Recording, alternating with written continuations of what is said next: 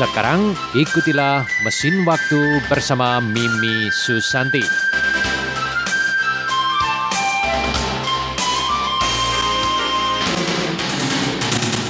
Gembira sekali kita kembali berkumpul di acara Mesin Waktu, teman-teman. Roda waktu berputar amat cepat ya. Pekan depan hari Jumat 12 Februari 2021 adalah perayaan Hari Imlek. Nah, teman-teman, simbol perayaan Hari Imlek tak terlepas dari pembagian angpau ya. Angpau atau hungpau Mandarinnya adalah amplop merah berisikan sejumlah uang diberikan sebagai hadiah menyambut tahun baru Imlek. Angpau sendiri merupakan dialek Hokkien. Arti harfiahnya adalah bungkusan amplop merah, sementara hungpao adalah bahasa Mandarinnya. Dalam kebudayaan orang Tionghoa, warna merah melambangkan kebaikan, kesejahteraan, dan karena warna merah menunjukkan simbol energi, kegembiraan, harapan, dan keberuntungan yang pada akhirnya akan membawa nasib baik. Sebenarnya yang penting adalah angpau atau amplop merahnya, bukan uang di dalamnya. Karena kertas merah dari angpau itu bermakna untuk memberikan harapan dan rejeki keberuntungan. Selain itu, memasukkan uang dalam amplop merah juga diharapkan bisa memberikan lebih banyak kebahagiaan dan lebih banyak berkah bagi para penerimanya. Oleh karena itu, tidak sopan membuka amplop merah di depan orang yang memberikannya kepada Anda. Amplop merah yang dibagikan menjelang Imlek juga disebut Ya Sui Qian yang berarti menangkal nasib buruk. Mereka yang menerima amplop merah tentunya menginginkan tahun yang aman dan damai. Sehingga juga ada sebutan Ya Sui Qian. Namun seiring dengan perubahan masyarakat dan mulai hilangnya budaya tradisional, yang dinamakan uang keberuntungan telah kehilangan makna aslinya sehingga anak-anak jadi di masa kini justru berlomba-lomba untuk mendapatkan uang paling banyak pada hari tahun baru Imlek. Bahkan kalau si pemberi hanya memberi sedikit, maka mereka seakan-akan menjadi kurang senang dan tidak respect lagi terhadap orang yang memberikan angpau dianggap kecil isinya itu.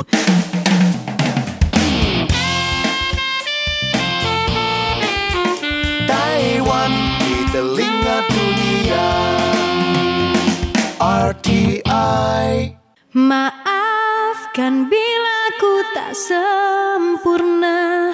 Cinta ini tak mungkin ku cegah. Halo saya Rosa, pantau terus RTI Radio Taiwan International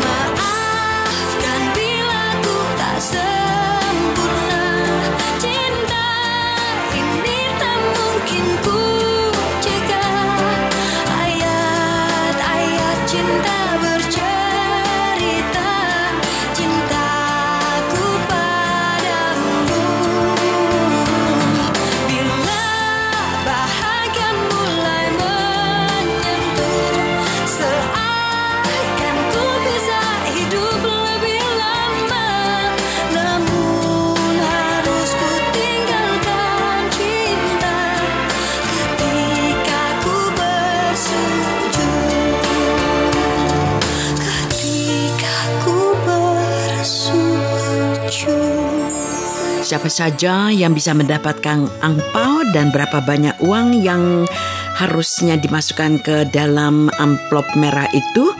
Teman-teman, secara tradisional, kalau Anda sudah mulai menghasilkan uang, maka sekarang saatnya memulai pengalaman Anda memberi amplop merah. Memberi angpau adalah cara untuk berbagi berkah. Umumnya jumlah uang yang dibungkus dengan angpau tergantung pada penghasilan Anda. Namun ada kebiasaan bahwa jika Anda belum menikah, Anda tidak perlu memberikan angpau kepada orang lain. Umumnya pada hari tahun baru Imlek, orang tua akan menyiapkan sebuah angpau dan memasukkannya ke dalam saku anak-anak mereka. Angpau biasanya diberikan dan diterima hanya di kalangan keluarga. Namun ada kebiasaan di beberapa daerah pedesaan. Anda harus memberikan angpau juga kepada setiap anak yang Anda temui selama masa tahun baru Imlek. Sebetulnya kebiasaan ini juga tidak hanya di daerah pedesaan ya, dalam masyarakat Tionghoa di luar negeri banyak sekali yang juga masih ada kebiasaan atau tradisi ini.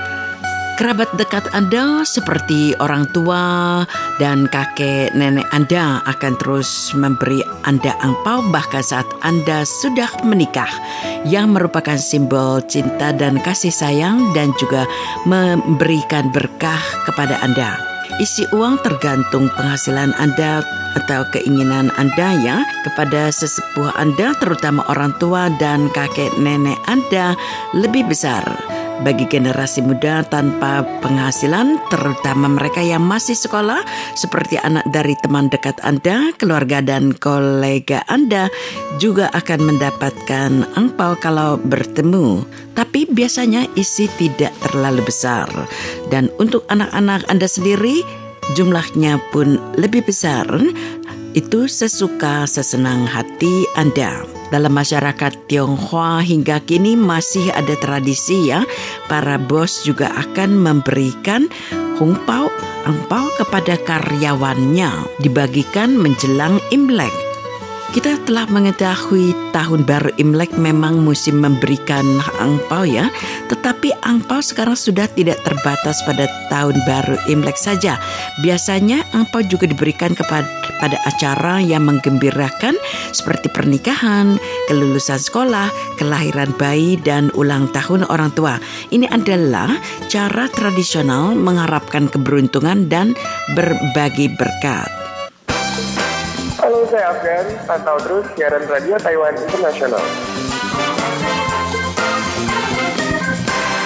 Teman-teman, berikut adalah sambungan tentang Naca yang belum sempat Mimi paparkan di acara mesin waktu pekan lalu.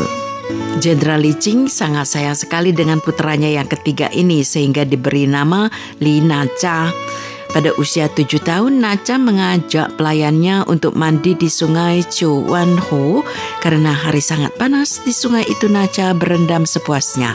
Pakaian Naca yang bernama Otto adalah selembar kain merah yang berfungsi sebagai penutup dada dan perut yang dibawanya sejak lahir itu kemudian dilepas lalu dicuci saat ia berendam di sungai.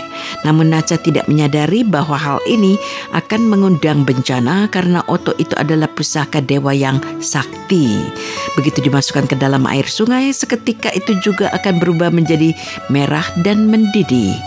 Dia tidak tahu bahwa sungai Chuan Ho adalah pintu masuk ke Laut Timur tempat Tong Hai Long Huang atau Istana Raja Naga Laut Timur yang menempatinya.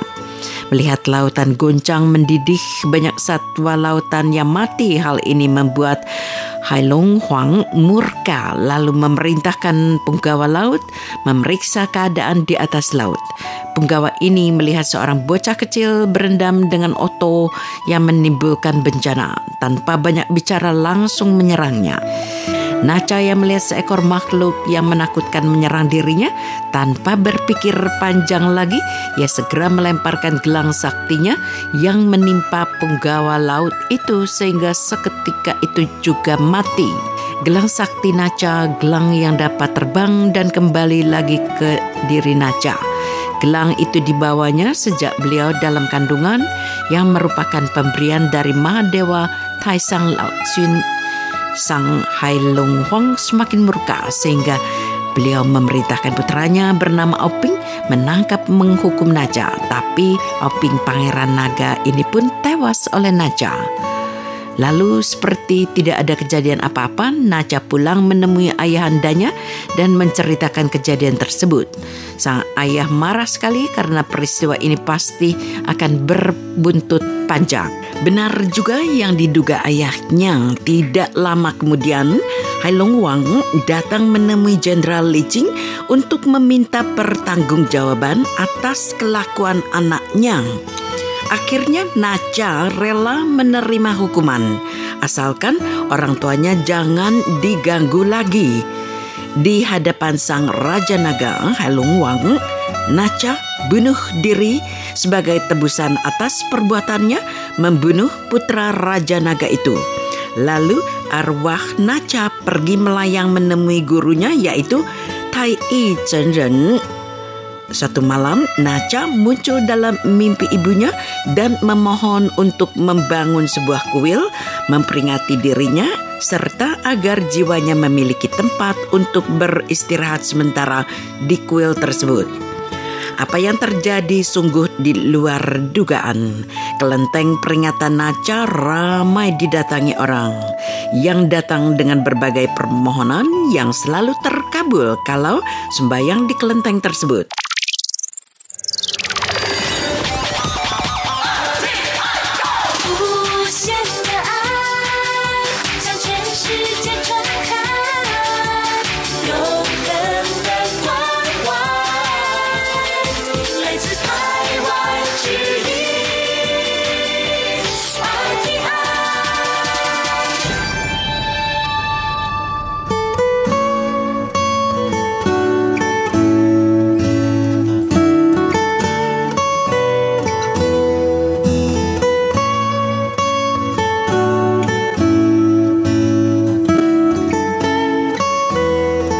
Jenderal Li Qing ketika mendengar tentang kelenteng Naca tersebut, ia menjadi gusar. Dianggapnya Naca membuat huru hara lagi, sehingga beliau memerintahkan agar kelenteng itu dibongkar saja dan melarang orang-orang sembahyang di sana lagi. Melihat hal ini, arwah Naca menjadi gusar bukan main. Mendendam kepada sang ayah dan menurut anggapan Naca, raga yang sudah diberikan oleh rag ayahnya itu sudah dikembalikan dengan cara bunuh diri. Maka sekarang antara arwah Naca dengan ayahnya sudah tidak ada hubungan darah keturunan lagi. Jadi apabila ada kesempatan untuk membalas dendam, Naca tidak dianggap sebagai anak yang tidak berbakti lagi.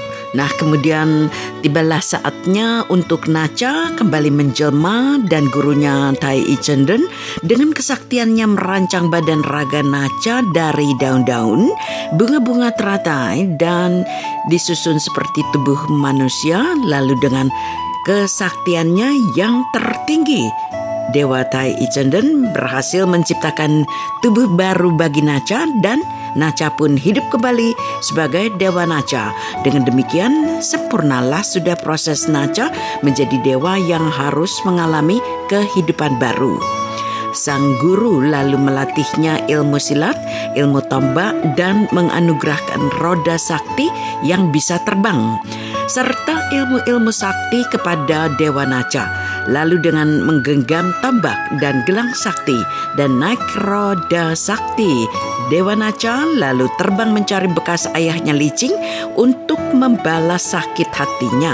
Jenderal Licing setelah bertempur dengan Naca kalah sakti sehingga melarikan diri. Atien Ching menolong Jenderal Li Qing dengan memberikan pusaka pagoda sakti untuk mengurung Dewa Naca. Setelah Dewa Naca tidak berdaya terkurung atas permintaan Dewa Tai Chenden gurunya, Dewa Naca pun dibebaskan dengan syarat tidak memusuhi ayahnya lagi.